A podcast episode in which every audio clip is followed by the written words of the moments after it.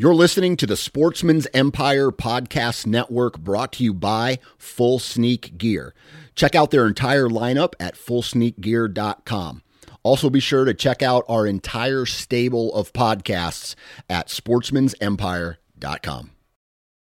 New from Moultrie Mobile, the Feed Hub offers first of its kind cellular connection and control for nearly any spin cast feeder on the market. When used with the Moultrie Mobile app, you can monitor feed and battery levels, run feeders on demand, receive alerts when feeders are clogged, and remotely adjust feeding times.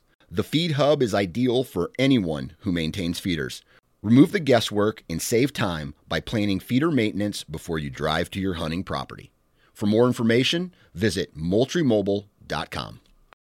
You're listening to the Sportsman's Nation brought to you by Exodus Trail Cameras. Now, if you guys aren't familiar with Exodus Trail Cameras, I'm going to recommend you go to their website. Tons of great information about their products, right? The cool part is is they're turning 4. They're having their 4th anniversary. And to celebrate, they are offering 25% off their Exodus Lift 2 their Trek and their new solar panel. And this is running from May 15th to May 28th. Um, they have a ton of great uh, features, right? I don't have enough time to share all of those features in this little time frame that I have to talk about it. But here's what I'm going to tell you I have a camera off their very first run and it has not given me any problems at all, right? Put the SD card in, format the card, turn it on, and it takes pictures, period. Right? And that's what we want trail cameras to do. They work every single time. Take advantage of this 25% off. Go to their website, exodusoutdoorgear.com. Do some research about all the functionality of their cameras, right? You can take a look at their price. You can find the one that's right for you. You can enter the discount code year four, Y E A R, the number four, and save 25%.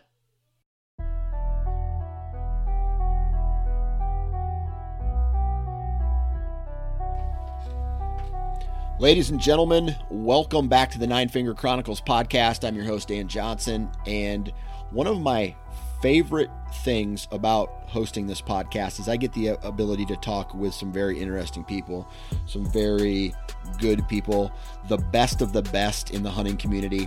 And, uh, that's who I get to talk to today. I get to talk with a guy named Alex Gilstrom. Uh, he works for Whitetail Properties. He's their uh, director of marketing, or he does something in the marketing department. And he's just a good guy. And he's very passionate about the outdoors and he's passionate about bow hunting.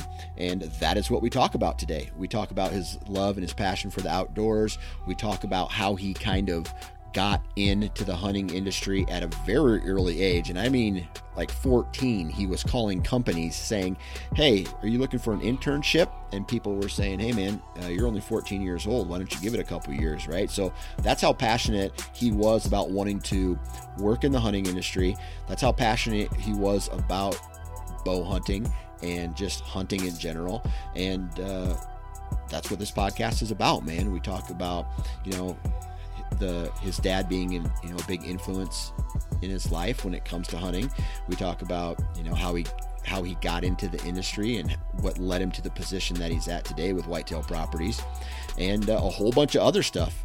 The the big thing that I like talking about with everybody on this podcast, and it's it's kind of a, a main theme with everybody that I interview is we tend to talk about how failure turns to success, right? Uh, if the first time something doesn't work out, you try it again and it works out, right? Or you keep trying and you fail and you fail and you fail and you keep out. And guess what? That worked for him not only on the hunting side, but on his career side as well, right? He he wanted to be in the hunting industry because that was his passion. And uh, he kept calling people and calling people, and finally it paid off, right? And you're going to hear the whole story on today's episode. It's a straight up BS session, so it's a really good, laid back episode. But before we get into today's episode, I always like talking about this partner of the podcast. It's Ripcord Arrow Rests, right? It's just a badass company. I know the owner, right? And when you know the owner of a company is just as passionate about bow hunting and hunting in general as you are, that gets me excited about their product line, right? They have one of the best drop away rests on the market, period. It's made in America, it's a veteran owned company, and it's not only a badass product, but the whole team of people that work there. I've, I've got the opportunity to meet a couple of them at some of these trade shows. They're very good people. You call them up, they'll answer your question. If you have a problem, they will solve your problem. And that right there, customer service on top of a product that is durable and reliable is top notch in my book, right? So they have a limb driven system, they have a string driven system, and they have like five or six different rests that you can choose from, whether you want to do some micro tuning or if you want something that just straight up works every single time. And their rests work every single time. I beat the shit out of my equipment every single year, and I have yet to ever, ever have a problem. And I'm talking 10 years of usage with their rests. So go check out their rest, Ripcord ripcordarrowrest.com, and uh, take a look at everything that they have to offer. Uh, there's that. Let's get into today's BS Session podcast with Alex Gilstrom. Mr. Alex Gilstrom, how you doing, man? Doing well, buddy. Doing well. You kill any turkeys this year? I tell you, yeah, we, we did. You know, I was I was uh, I think actually I was just talking to a guy, a buddy of mine about trying to figure out what the total number was. I think I've seen eight die this year, and I've killed two myself, but it has not been um, without a lot of hard work. it's yeah. been it seems like every everyone that we've got on and um, and worked, it's been a, it's been just a you know scratching tooth and nail to get the thing get the thing killed. But it's been fun though. It's uh, we we take we, you know we enjoy the the struggle as much as the, the easy ones too. So it's been a good it's been a good spring. How about you? Well, I tell you what we. uh we got lucky right off the roost with my wife, and then like you had to, you know, grind, and then uh, the time frame for us came to an end, and I ended up not getting one, which is no problem to me. I'm not like uh, a crazy turkey hunter by any means, and I've killed a lot of them in my life already. So like turkey hunting for me is kind of extra. I just I try to go out and get my get my wife one, but this year has been an odd year from like I got I got some spots where I'll take my wife because it's easy. There's always a bird roosted on this ridge, and then I'll hear gobbles. You know, so as soon as my wife gets one, we'll go chase a gobble down this big valley, and this year, I feel like the bird numbers were cut in half, if not more. I, I agree. I mean, at the very least, the gobbling, you know, and I don't yeah. know if it was just that that late late winter, kind of that, that late cold snap we had, and then and then finally warmed up. But yeah, it was. I mean, I can count easily on one hand the amount of days you're like, all right, this is you know, it's, turkey season's here, kind of a you know, kind of a feeling. Yeah. And uh, it was it was there was not many of them, but yeah, I mean, I'm I'm a lot like you. I'd, I'd I absolutely love to hunt them, and they're, they're it's a pile of fun. But I, would almost rather just go call for somebody or, or take somebody else that hasn't you know shot a bunch of them or maybe get their first bird or something like that. That's what's that's the fun fun part for me. Yeah, that's a fact, man. That's a fact. Well, why don't we start this podcast like we always start this? Why don't you tell everybody about where you live and what do you do for a living? Sure. Um, I currently live in Pike County, Illinois, in a small town of Pittsfield. I've been here three years. Actually, it was three years ago, May 1st. Um, and I am the marketing director, um, oversee all, all creative video production, marketing assets, uh, branding, things like that for Whitetail Properties. Nice, nice. So let me ask you this because um, everybody in the world wants to, uh, if they love hunting or they want to get into the hunting uh, the hunting industry feels like, man, I want to be the director of marketing for some company. You know, that that just sounds like a fun a fun job. Um, how did you get into that position with Whitetail Properties? Um, before that, I was the uh, I was a marketing manager for ScentLok, and basically getting into the industry was it was a it was a it was kind of an interesting thing for me because I, I was I didn't know anybody. I didn't I wasn't related to anybody or had any connections or anything like that. I just knew from a very early early age, early high school that it was something that I, I wanted to do and, and any way I could could, you know, and I think that really stems back to kind of my parents' mentorship. You know, they said you have to you have to work for the majority of your life. Make it something you really enjoy doing, and I really that really stuck to me. That really rang true, and so, um, kind of a long story short, I the only way I knew how to do that was to just basically cold call companies. So I made a list of companies and just started calling them in the afternoons and um, finally got through to a couple and kind of through different conversations and stuff, I was kind of like found out that, you know, my, my whole initial approach was internships. Like, can I find summer work or internships or anything like that? Um, and my whole thing was I was willing to do it for free. I was willing to do it for no, no pay, just the experience. Like that's how, like, just absolutely, you know, enamored and just on fire for it I was. Um, and, and finally, um, you know, just, uh, I guess just by luck through the grace of God, it was, uh, it was actually ScentLok who kind of gave me my first conversation. And um, come to find out, a couple of these companies were interested to talk about internships, but they only really offered them to college students. And I was 15 at the time, so um, it was yeah. They were kind of like, I'll never forget. I had a I had a conversation with Brad Shore at Realtree one time. And he was like, and I, my whole thing, I was like, hey, I'm just looking to kind of get my foot in the door, willing to do anything really, and um, you know, I've got a got a passion for for writing and just in business and things like that, and I just want to try to learn as much as I can and he goes, "Oh, you know what? What year are you?" And I was like, "Oh, I'm a sophomore." And and he's like, "Oh, what do you, what what's your major? What degree are you going for?" And I was just kind of like, "Graduating." Like I, was like, I just didn't have a I just didn't have a good answer.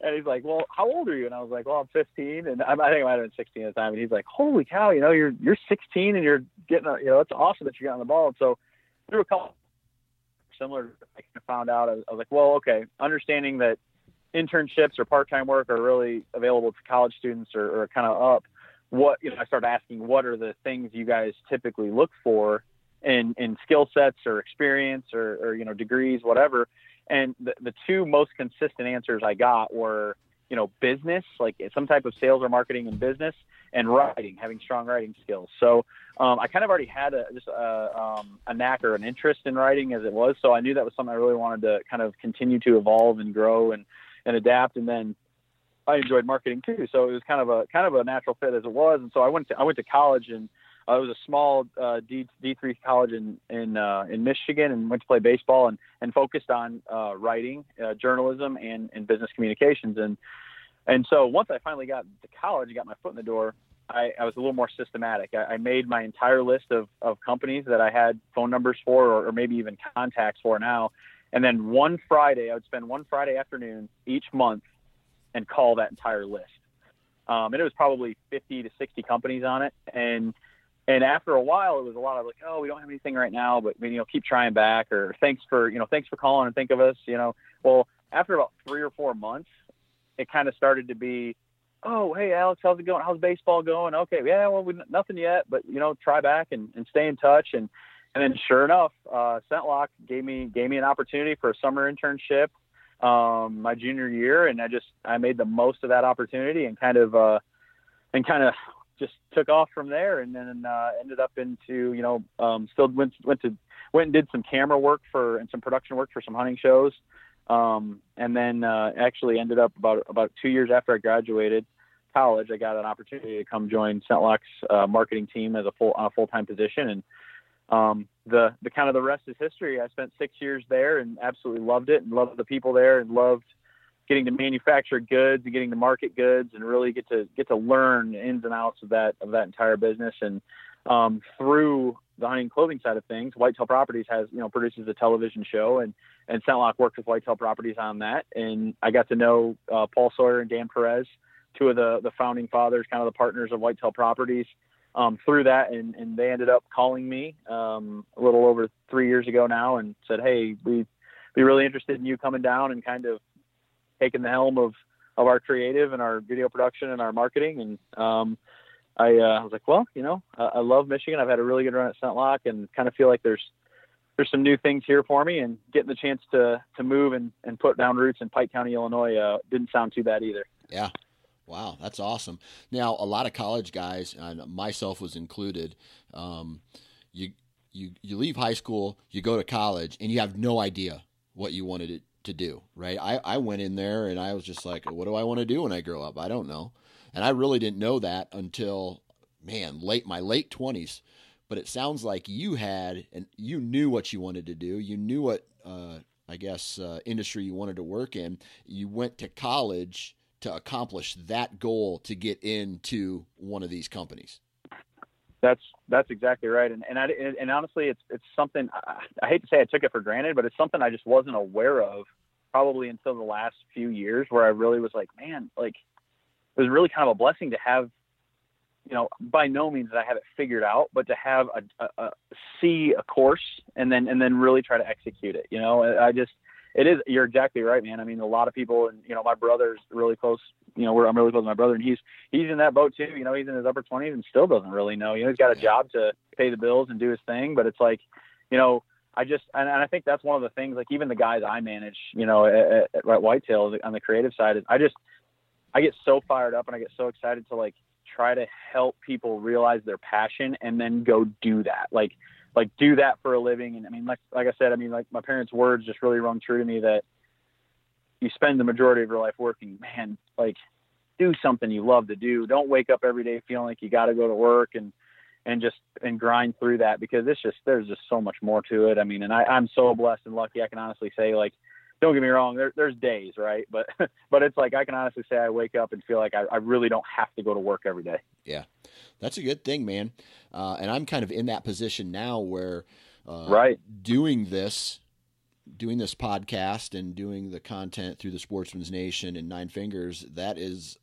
It doesn't feel like work. It's, it's my job now because I, I kind of got forced into it through a layoff. Right. But right. like this conversation I'm having with you is awesome. Like who doesn't want to talk about you know the outdoors right. all day long? Yeah, yeah. And it's, I mean, and, and, you and I, you know, talked a little bit over the years and stuff, and I knew it was kind of one of those things where, like, talking to you about, man, like, when's the time right? Like, when can I make this transition? When can I make this switch? And, and I was like, my, my first, I was actually talking to Kenny about, he said, like, oh man, like, you know, the other day, whatever, Johnson got, got laid off. And I was like, my, in, my very first reaction was like, awesome. Like I was, it wasn't like it was like, and, I, and by that mean, and like I was mean, like, oh, like I don't want him to be like, you know, his family to be in like financial turmoil or anything right, like that. Right. But like, I knew, I knew where your heart was, and I was so, I knew you would, I knew you would, with the opportunity and and being uh, like you said, forced to do this, I knew you would kill it, and I know that's what you want to do, and I was, I was pumped for you. I really was. Like deep down, I was like, man, he's gonna rock it. Right. It was kind of it's funny. I don't know if I've shared this story uh, on this podcast, but they they brought me and a handful of people into um, a room, and it was a big uh, cut, you know, across the entire company, and uh, they said, okay, well, today's your, you know, today is your last day here, and wow, the first thing that I thought of was, cool. I can fit another podcast in this afternoon. So it was like, yeah, it, it, it, it, was bad from the financial standpoint, but it was good because now I can just grind on what I'm passionate about. Yeah, and just be happy, man. Absolutely. That's the thing. Like, just just be happy. That's that's I and that's what I tell everybody is like, life is too short, and it's just just do what you love and be happy with it. And I mean, it's money isn't everything. Obviously, we all got responsibilities, and you've got kids and all this other stuff. But it's it's yeah, just be happy, and I'm I'm pumped that you get an opportunity to do that now. Absolutely. All right, we're going to take a little hard transition here, and I want to kind of right. take a step back all the way to the beginning. And I want you to talk a little bit about your introduction into the outdoors. I mean, stuff like did you come from a hunting family or an outdoors family? Is this something that you kind of picked up uh, later on, or, or just kind of lay that down for us? Absolutely, yeah. I definitely was lucky enough to grow up in a hunting family. My dad, you know, is a, good hunter, loves to hunt, really enjoys it. Um, and it was one of those things that I think the anticipation and the buildup due to like Michigan's laws. I, I grew up in Southwest Michigan, um, and uh, it was you couldn't you could archery hunt deer when you were 12 and small game hunt with a gun when you were 12, but you couldn't hunt deer with a gun until you were 14. And that was kind of like when I was probably until the time I was like nine or 10, that was all I really knew because my dad wasn't a bow hunter. He was a Michigan gun hunter. Yeah. Um, and so that was like, man, I can't wait till I'm 14. Right. Well, going through hunter safety when I was like 10 or 11, no, I think I was 11, man, heck, I might even been 12. Um, anyway, uh, going through hunter safety right before, you know, in the, in the spring, early summer, and then I was like started like understanding all the laws and regulations, and I was like, wait a second, like I can deer hunt when I'm 12 with a bow. Like I'm gonna get a bow. Like I'm gonna do that. That that sounds incredible. Like like I don't have to wait two more years to deer hunt. This is awesome, you know. So um and I and I had so in addition to my dad, my uncle who who really wasn't a, a big actually my uncle on my mom's side, um who really wasn't a big a big hunter himself, but just he was so selfless and so like giving of his time and his and his energy to my brothers and my brother and me and and um, and just really love to see us happy and do the stuff we love to do, whether it be fishing, hunting, whatever. And and he was like, all right, so he got me my first bow um, for Christmas, and I was I was just started shooting the thing all the time, and and it just grew on fire. It just absolutely just grew a passion for archery and for um, for deer hunting, and um, and it just kind of like snowballed from there. And I I shot my first uh, you know, animal when I was 12. My game first game animal when I was 12 was a rabbit with my dad, and it was, it was special. I remember like it was yesterday, and um, and it just continued to do really cool stuff from there, and um, just really continued to pursue bow hunting and try to understand deer hunting. I mean, you know, they, everybody called me the like the sponge. I, I watched every video, every DVD I could. Every, actually, hell, it was VHS back then, right? Like, right. I mean, it was VHS tapes and, and read every article and, and just just crazy stuff. I just wanted to learn as much information as I could about this this bow hunting thing, and um, and then it was really probably one of the, the most fun things looking back on it was my dad ended up getting a bow and like found archery through my passion for it.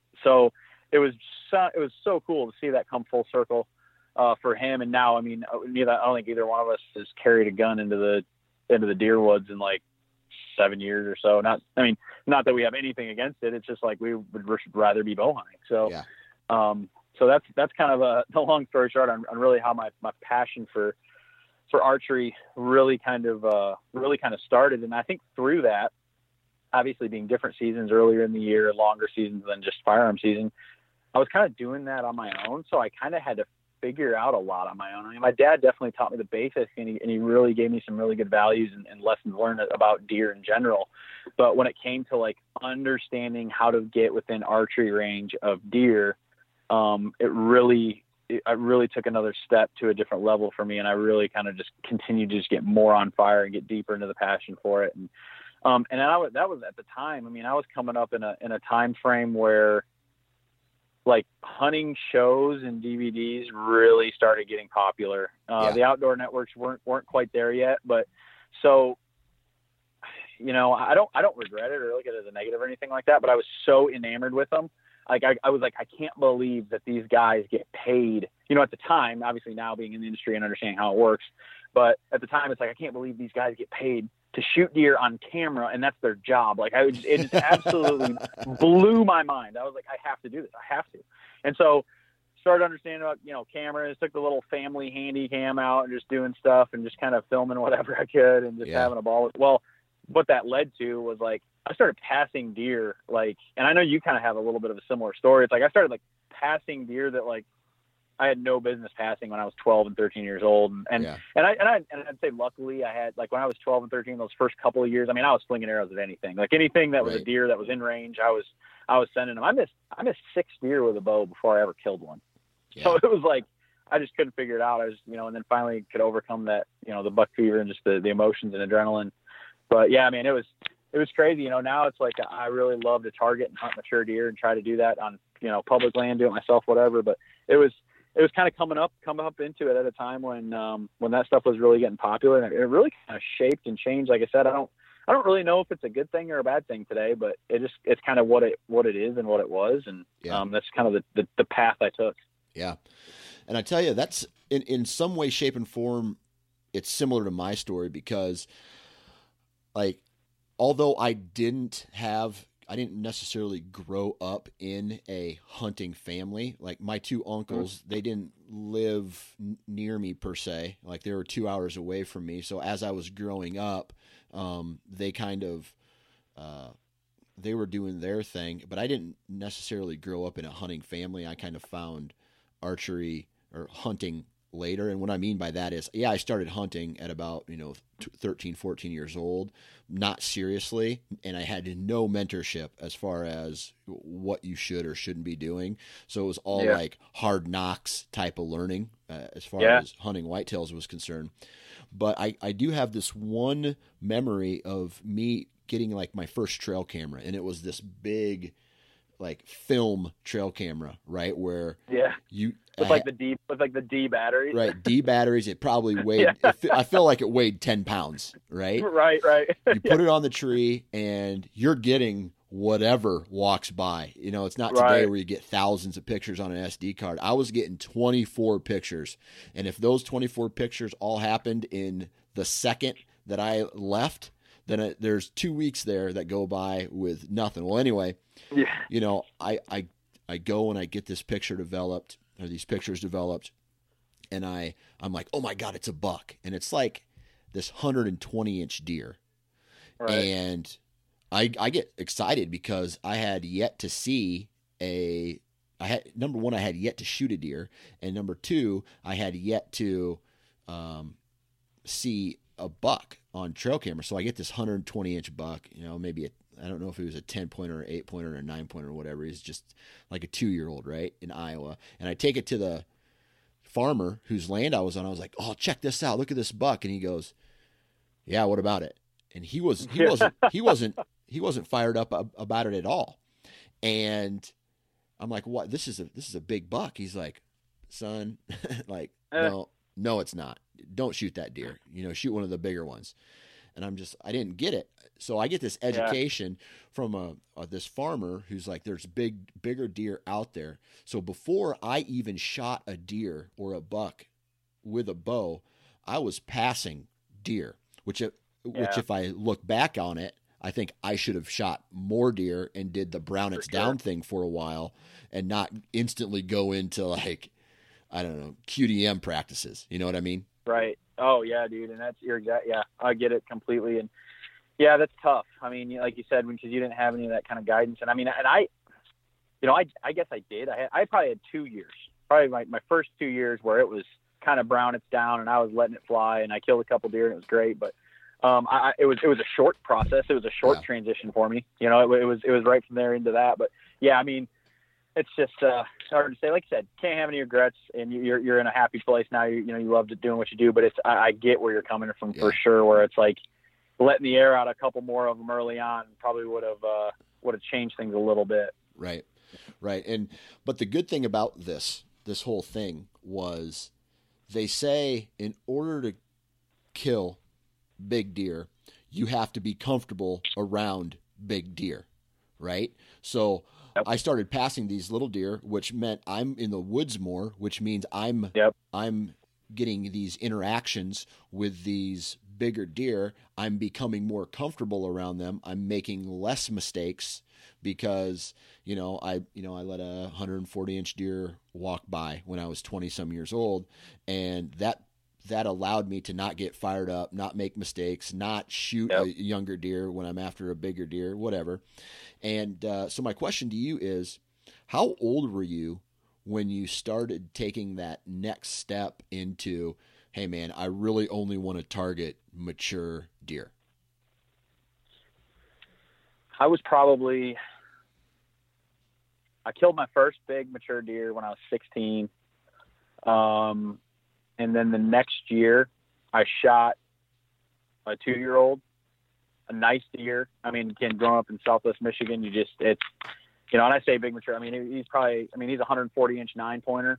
Um, when I was 16, I mean, it was you know it's it's what we call a giant. I mean, you just don't see many deer like that around right. uh, in, in Michigan. I mean, you you know how pressured it can be, and, and just just how small the tracks are. But anyway, the next year I killed I killed a two year old, and I wasn't I wasn't disappointed with the deer. I was happy that like it happened. I was, I was happy with everything, but like reminiscent, like thinking back on it after it had happened, I was kind of like, this is okay, but this feeling is way different than the feeling I got last year when I shot that big deer. Yeah. And so I was like, I want I want more of that. I need I need more of that. So um and and and I'm you know filling the freezer it to me is priority one. I get that right first and foremost right off the bat. I mean I want I want meat for the freezer, organic, good red venison that I can just eat all year long. I mean, that's that's when I'm happiest for sure. So shooting does and shooting, you know, that's very very important. And I don't have anything at all against shooting younger deer. I just started realizing like I wanted to, and then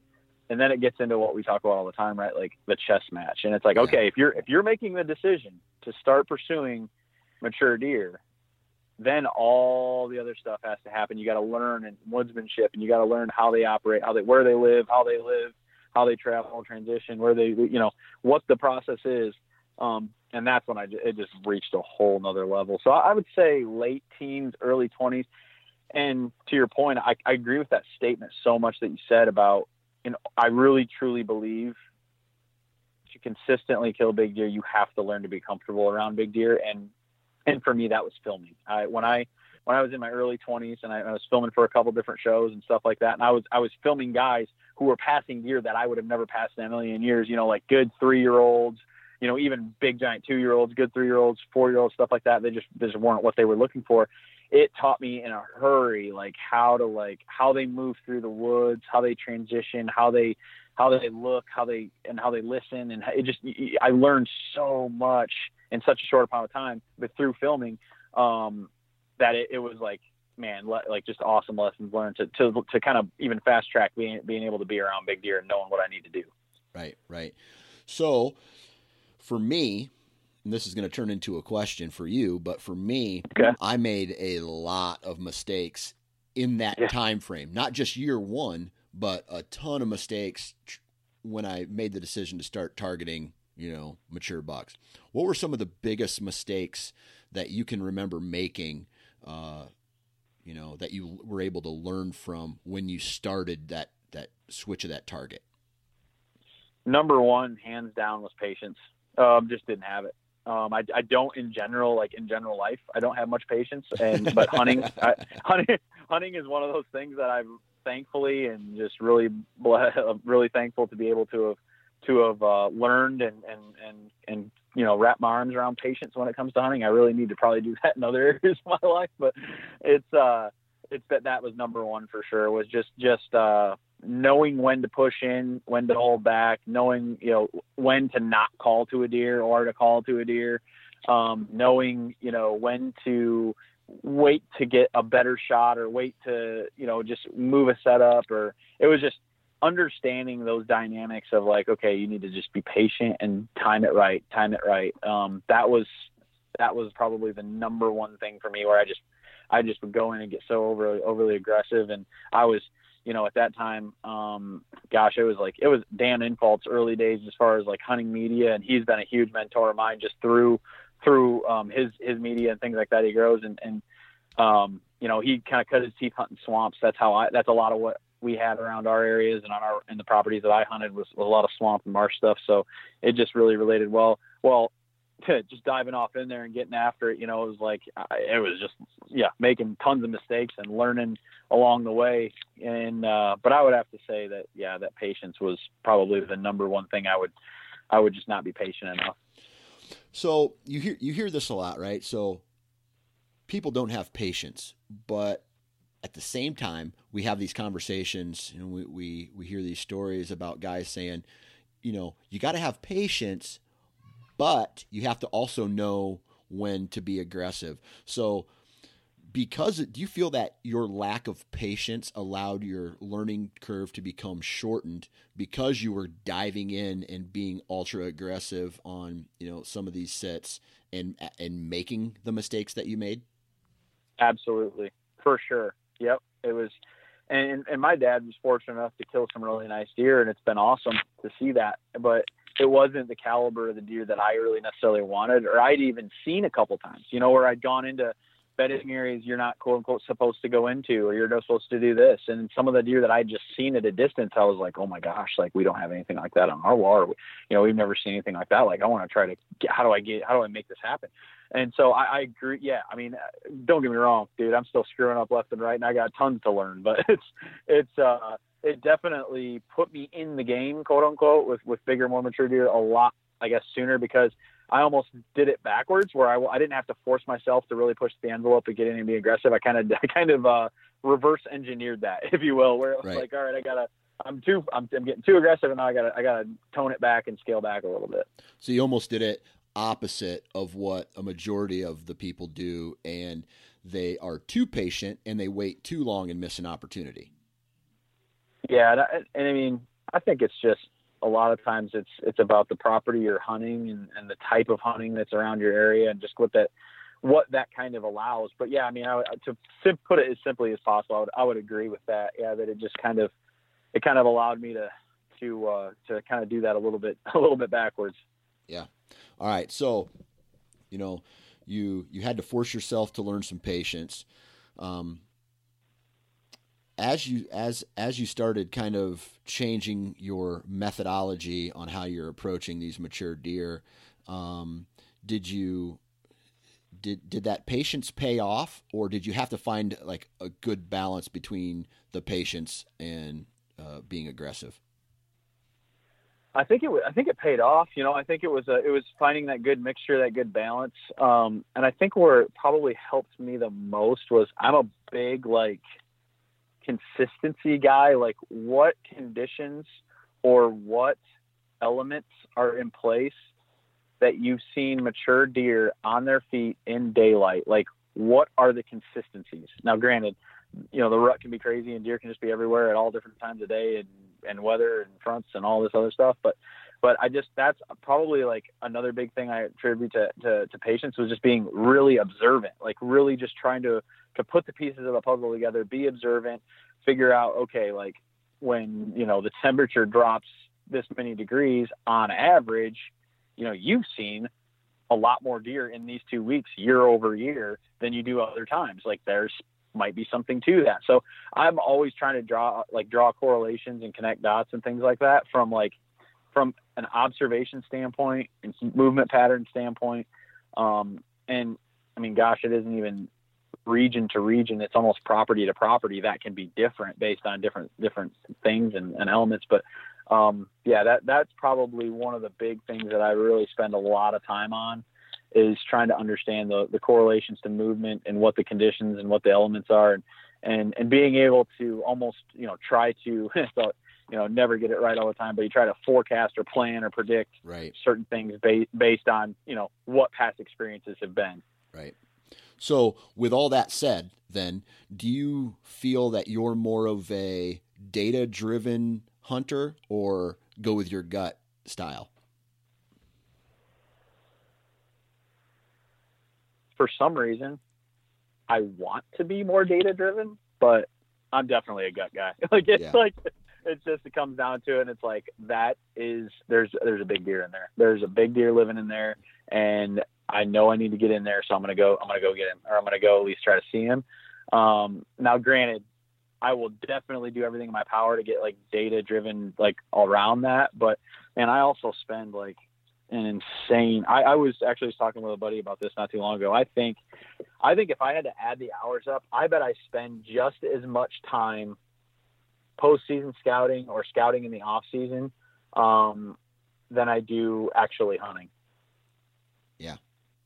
Yeah. If I really had to had to compare it, so again, I just I want to understand consistencies. I want to understand like trends in their movement patterns, how they how they make sign, how they where they make sign, where they, you know, I just I want to learn as much as I possibly can about about mature deer in different in different situations and what can be the same or what to look for, and um, and I just really pour into that as much as possible. But that being said, um, I feel like I just feel like you got to go with your gut at the end of the day, you know, and just and I, and I, even though you might make a mistake or might make a make the wrong move, I just I feel like there's a lot just there's a lot more that can come out of that than than just uh, well, you know the you know, it's almost like, uh, you know, one of the sayings that hunter, we hunters say a lot is like paralysis by analysis. It's like, I think if you just analyze too much or get too, too crazy with the data or information, you, are just, you're never going to make a move, you know? and, yeah. and I think that can, that can definitely be a, a negative. Yeah. And I tell you what, I find myself doing more prep work these, these last couple seasons than actually hunting itself.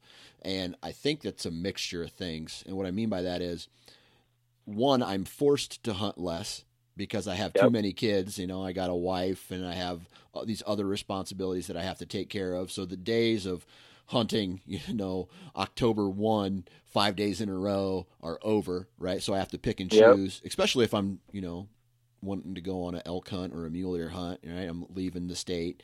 So I gotta, I gotta spend more time at home. And that, I think what that does is that not only reduces the pressure on the properties that I hunt, but at the same time, it makes me really think hard about the decisions that I make because I don't want to make don't want to make any more mistakes.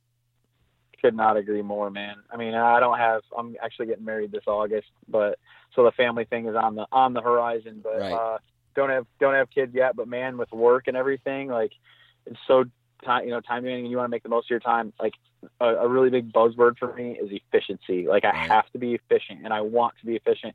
Um, last year was the most efficient year I've ever had in my life. It was almost silly how efficient it was, and I think it was just probably a lot of luck more than anything. But it was, um, it was, you know, it's like I, if I'm going out of state and I've got, you know, five or six or you know maybe even ten on a long trip or whatever days to get it done, it's like you have to be efficient with your time. You've got to run, you know, you've got to scout on the go and stand, put the stand on your back and and really and really um, like you said, just try to analyze and, and, and, process information and what you're seeing as quickly as possible because you just don't have that much time. Right.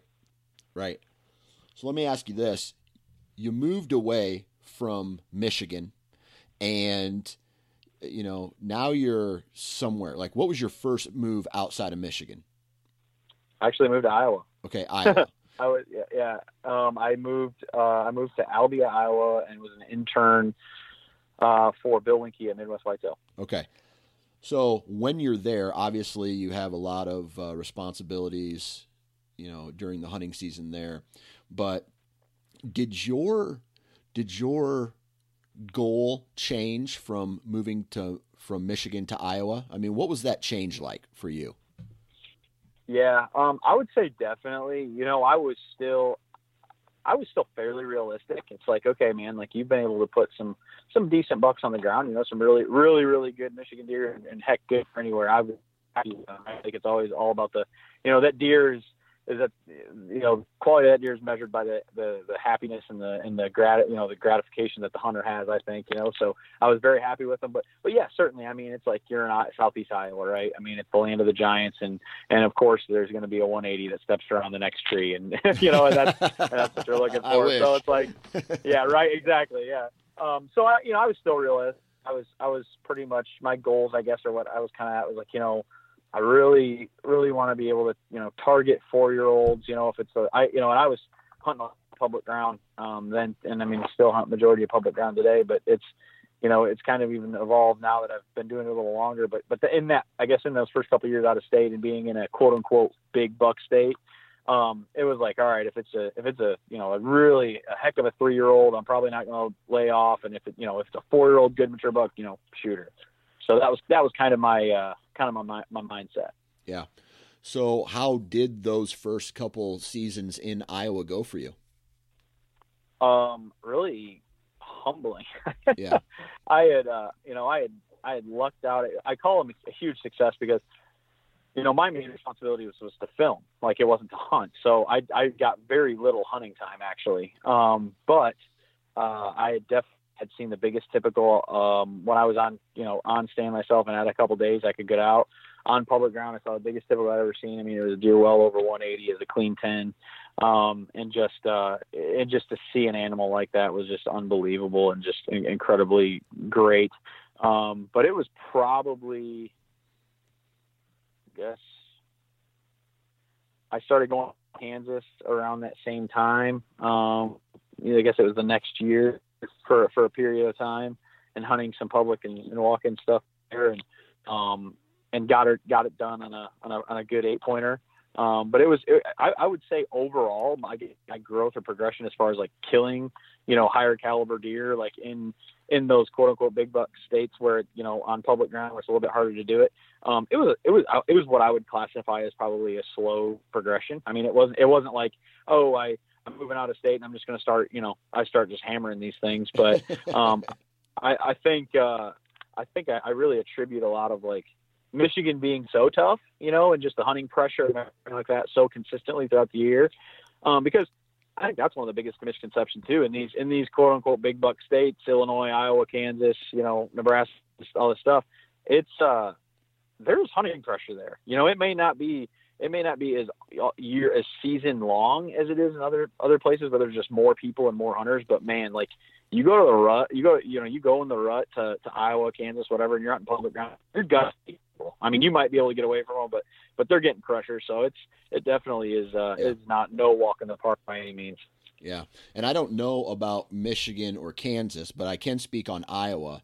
Iowa, if not the the least amount. It's the second or third least amount of public access hunting land in the entire United States. So what that means yeah. is yes, we have big bucks and we have less hunters, but we also have less public land, which means that there's going to be just as high of a concentration of guys hunting that public land as there is, you know, I'm not going to say it's comparable to um, you know some of these higher density areas in Michigan or Pennsylvania, but we are going to get you know uh, when I whenever I hunt public land, I'm running into a guy or two. If I don't, I got lucky that day, right? But you know, I, I'm not gonna. and yeah, I think that that that uh, that public land gets hammered. But what makes Iowa such a destination is because of all the private ground. There's always that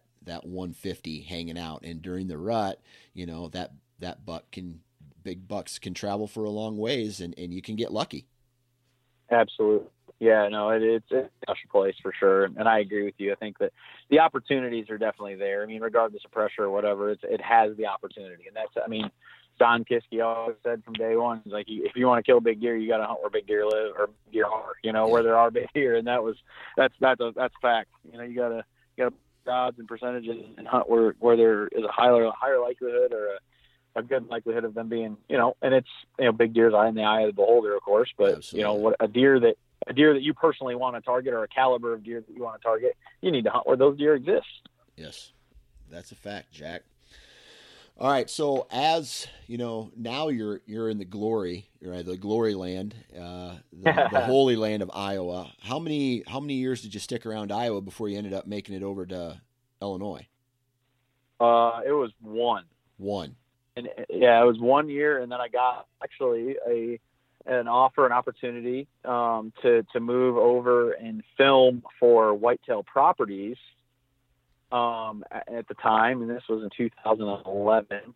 Um, so I started filming for Whitetail Properties, and that's where I really was able to to be blessed and spend an entire season around a lot of guys that passed a lot of what I considered really big deer, um, and and just learn to really be around big deer. And so um, I actually, and, and that was a, I went back home to Michigan and shot a doe that year, but I did not have any other opportunities um, then because I was filming so much. Um, but you know, I got the. I mean, I kill. I filmed a guy kill 175 inch typical 12 point, um, and you know, 150 uh, inch eight point. I mean, it was it was just just some incredible yeah. experiences, and just learned and got to enjoy so much of that. And and actually, that was when.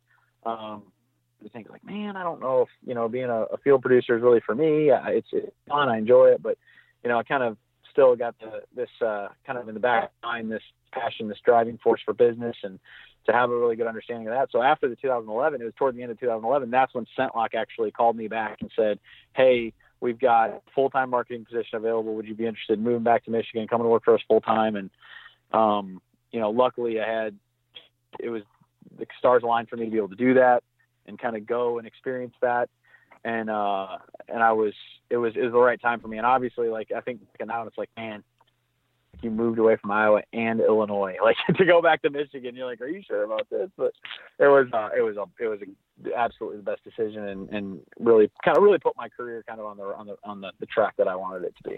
Right right. So let me ask you this. How old are you right now?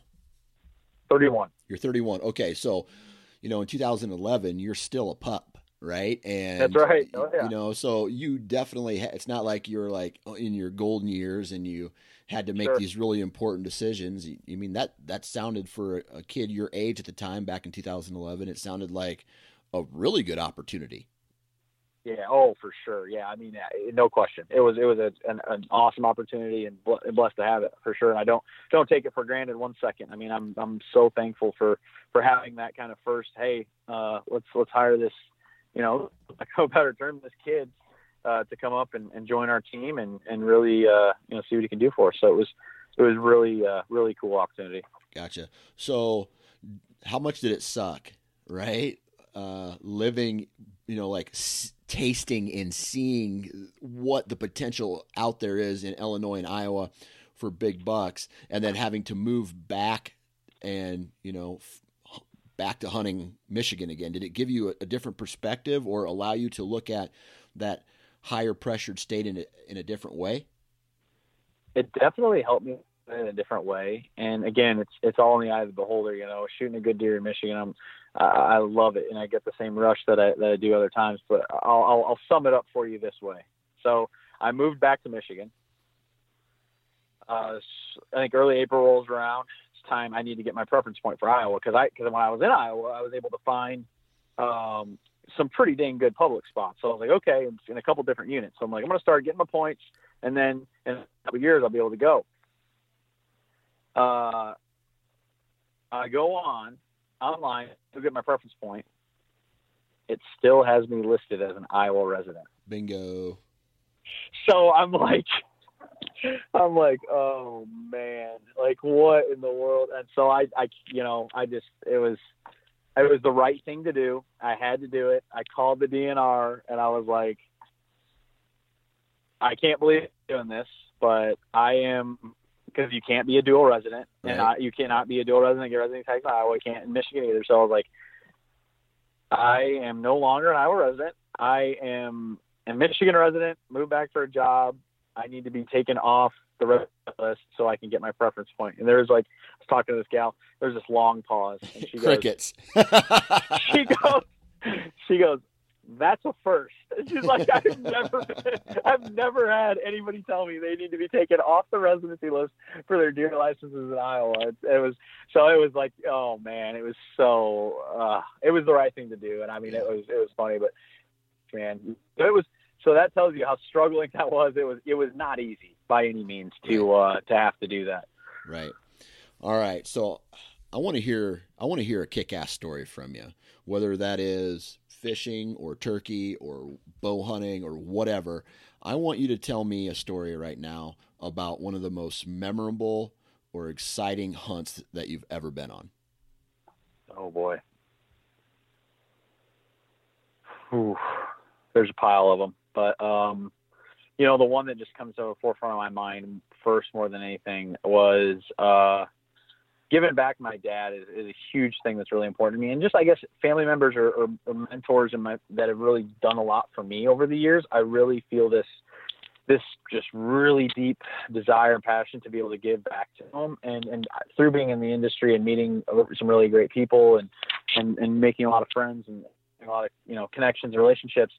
Um, dad always says like, ever since he started bow hunting when I was like around 12, you know, kind of years, his whole thing was like he would love to shoot a bull elk with a bow. Like that's his, that's it, right? Like that's his thing. So I'm kind of, you know, figuring out how in the world I would ever be able to afford something like that, or how would I be able to make that happen, or whatever. Well, um, had some really good friends that were actually in the industry, and, they, and they've been going out to Wyoming uh, on a do-it-yourself public land hunt for a few years now. And I was like, and, and they actually invited me along. Like, hey man, you got to come try Wyoming for. You just need one point, and you put in your four point this year and get and draw next year. And I was like, you guys, thank you so much for inviting me. That's incredible. I said, got a little like got a favor. I said, is there any way like I could come, but is there any way my dad could tag like and I could bring my dad? And they're like, absolutely, for sure. Like bring him on. It'd be awesome, you know. So so um, we kind of worked the whole thing out, and um, and I his birthday's in July, and I surprised him with his elk tag. I get, and I, so I put a point in from the year before. A year goes by, and I said, you know, and I was kind of like, hey, don't make any vacation plans. I got, I got something going, and he's like, okay. And so, um, surprised him on his birthday with his elk tag, and just, I mean, it was already like lost it. You know, we were both like just so excited already off the bat. Yeah. And and uh, ended up, you know, going out to Wyoming with these guys, and it was like the end of the second day, and we had had one close call on a setup uh, heard, a bunch of bulls bugling, worked our tails off already, and like the end, like the beginning of the third day, Dad was already like, the trip's made. He's like, this has been the most unbelievable experience. Like here, like hunting in the mountains, he'd never been able to do that before. Uh, just getting to experience like the scenery, the bugling elk, seeing elk at a distance, seeing even some elk close up, like just un, just just believable either one of us asked for, and um, and sure enough, you know, long story short, uh, that it was the fourth afternoon. We were set up in this like little meadow um, that kind of dumped down off these two peaks. It was in this little valley, and it was this open meadow with a stream coming through it. And it was kind of a little opening. There's elk tracks everywhere. There was a bunch of sign there. We were kind of um, kind of off of it in dark timber, and just cow calling every once in a while. And um, and then you know, sure enough, a bugle just rips off the top of one of these um, the top of one of these uh, these peaks, and it's like, I mean, neither one of us has elk hunted before. I can't be able to save my life, um, so I'm just like sitting there, like you know, a little hoochie mama push button call, and like you know, just just trying to do my best here, and um, and and thankfully, like through these buddies that I had, like they kind of were like, hey, like this region, like you know, hunt this section for today. Like there's, you know, we've seen some elk in here. You know, we had a guy five or six years ago shoot one up in here. Just go try. Like, so it was thankfully, man. I mean, it wasn't we were going like you know we had had a lot of really great guidance and help up to that point anyway. So we were still like doing it on our own. It was still public hunting and everything like that and we were seeing some other people and stuff but we at least had somebody to point us in the right general direction.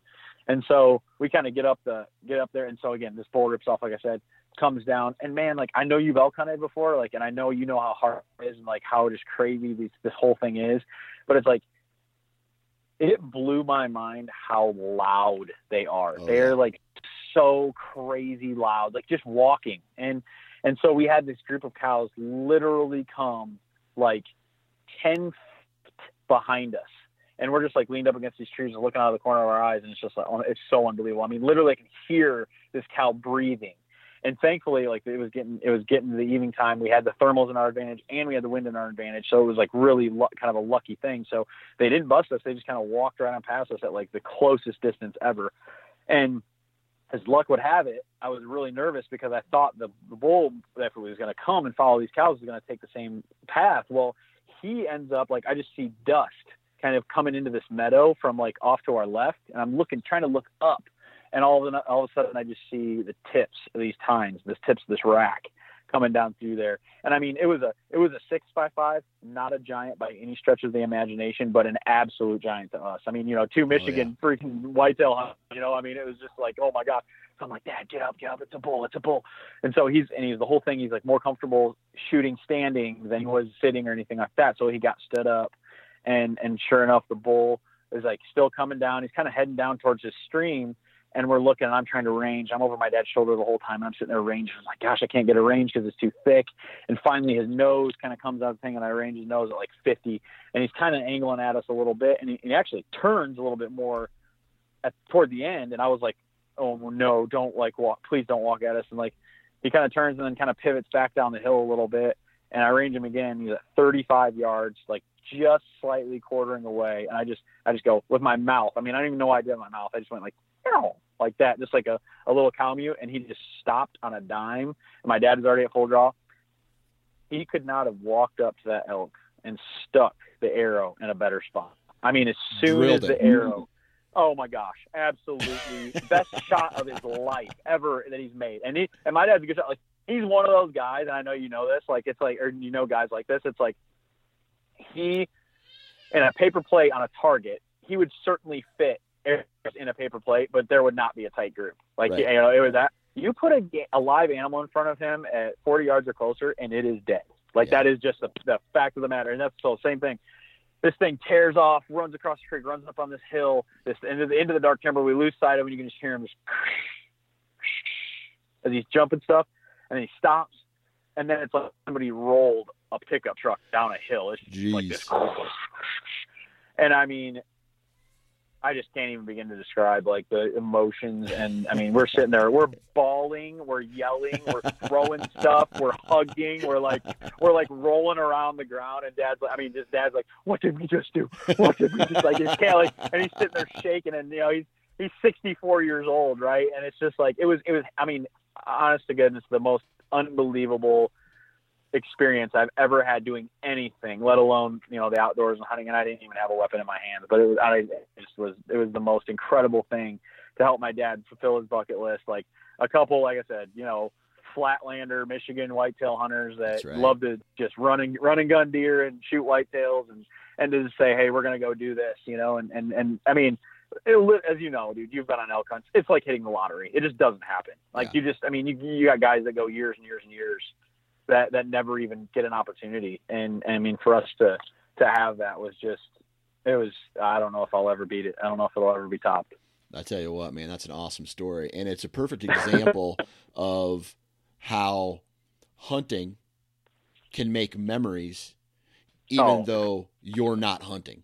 You know what I oh, mean? Oh man, yeah, yes, yep, hundred percent right. I mean, and I, I think about that now, uh, getting married, and you know, I, have I've mentored plenty of kids. I've I've t- taken a bunch of kids to get their first turkey. I've been blessed enough to take some some guy, even some some adults, and get their first deer and stuff. And it's those are some of the memories that just stand out the most to me because it's like we know how what it means to us, but to actually see people lose physical control of their body due to shooting and due to excitement, it's just like it's so it's so infectious and so contagious and it's like it's what it's about man. And i like i'm getting married this august i'm thinking about you know the future and family it's like i can only imagine you know what you know you've talked to you about you know your your daughter's getting older now and and obviously max getting older now where it's like they're you know they're going to start going and and you've got to just be so pumped about that oh, to, to, have those opportunities yeah.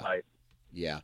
I didn't realize how you know, like I used to be a really selfish hunter. Like, hey, I'm going to go out by myself. I mean, that's because yeah. just that's how I I was got into hunting. I mean, like I said, I didn't, yeah. I didn't have much of a mentor, so it was all me.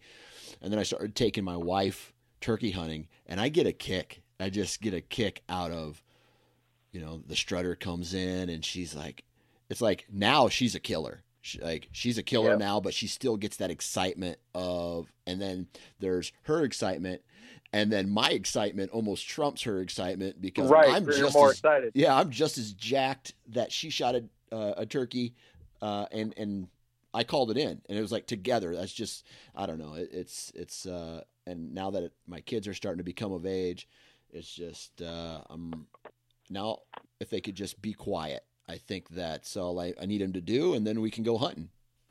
Right, exactly. Yeah, it's and I'm I, I totally know where you're coming from, man. Because I too like I I cherish my time my time in the woods so much and I, and experience and and I mean like I we do and we do a lot of stuff like especially when your job's centered around it. And so it's so important, right? Like I mean I'm I I'm an, I, I I'm an outdoor writer. I write quite a few articles every year and things like that for different magazines, different you know online forums, stuff like that. And it's it's like you almost have to like you, there's like some added pressure, but that time's so special and important that you know from half of October through November, it's like I think about that. I'm like, man, when you have kids, like you're gonna have to take them, and like and and, and like I'm just being honest with you, like I don't know how that makes me feel. Like I feel like part of me, like part of me is like part of well, that's kind of my time to hunt. So I don't know about that, but it's I mean I'm I'm, I'm hoping sure I've had enough buddies, you know, I'm getting old enough now where I've got a bunch of buddies that have kids and stuff. And it's like, dude, it changes. The game changes. Like it's just, it's just way different than you can imagine. And so I'm looking forward to that. Not that I, not that I don't take kids, obviously when it's really quote unquote good or whatever, but it's just, it's just one of those things. Like it's almost like a balancing act. And I think if everybody's honest with themselves, they probably experience that to some degree, you know, for everybody. It's like, man, this is my time. Like I want to go hunt, you know? Yeah, absolutely. Well, I tell you what, man, Alex, I, I, really appreciate you taking time out of your day to uh, hop on the hop on the uh, podcast and uh, BS with me for a little bit, man. Appreciate it. You bet, buddy. Anytime. I love it. I love what you're doing. I'm, I'm proud to proud to see you get pushed off the ledge and, and, and this is you now. I love it. The no, old nine fingers is, is no there is no cubicle life anymore, brother. it's closet life now because everything's right, in a closet. Yeah. So I love it. And that brings us to an end of this episode. Huge shout out to Alex Gilstrom for taking time out of his day to hop on the podcast and chit chat with me. Huge shout out to all of you. Thank you, thank you, thank you, thank you for making this podcast what it is. Please, if you find this podcast inter- interesting, tell your friends. Please spread the word. Let everybody know that they need to listen to the Nine Finger Chronicles podcast. Uh, subscribe on iTunes or wherever you download uh, your podcast. go to social media, chat me, whatever. Uh, make sure you're following the Sportsman's Nation Instagram page. Lots of information going on there. And uh, lastly, a huge shout out to all the partners of the Nine Finger Chronicles podcast Lone Wolf, Hunter Safety Systems, Wasp Archery, Ripcord Ozonics, and Prime. Uh, please go out and support the companies that support this podcast because without them, now the game has changed, right? This is my job and uh, I need I need financial support. And one way to do that is to sell advertising to you guys and uh, make some money straight up. That's how it works. And uh, so please at least go give their products a try um, and tell them that Dan Johnson influenced you to buy their products. so. All right, I'm talking out my ass now. Please, if you're gonna be in a tree at all, doing some tree stand work because that time is coming very fast. Our friends at Hunter Safety Systems are reminding us to please wear your damn safety harness. Have a good rest of the week.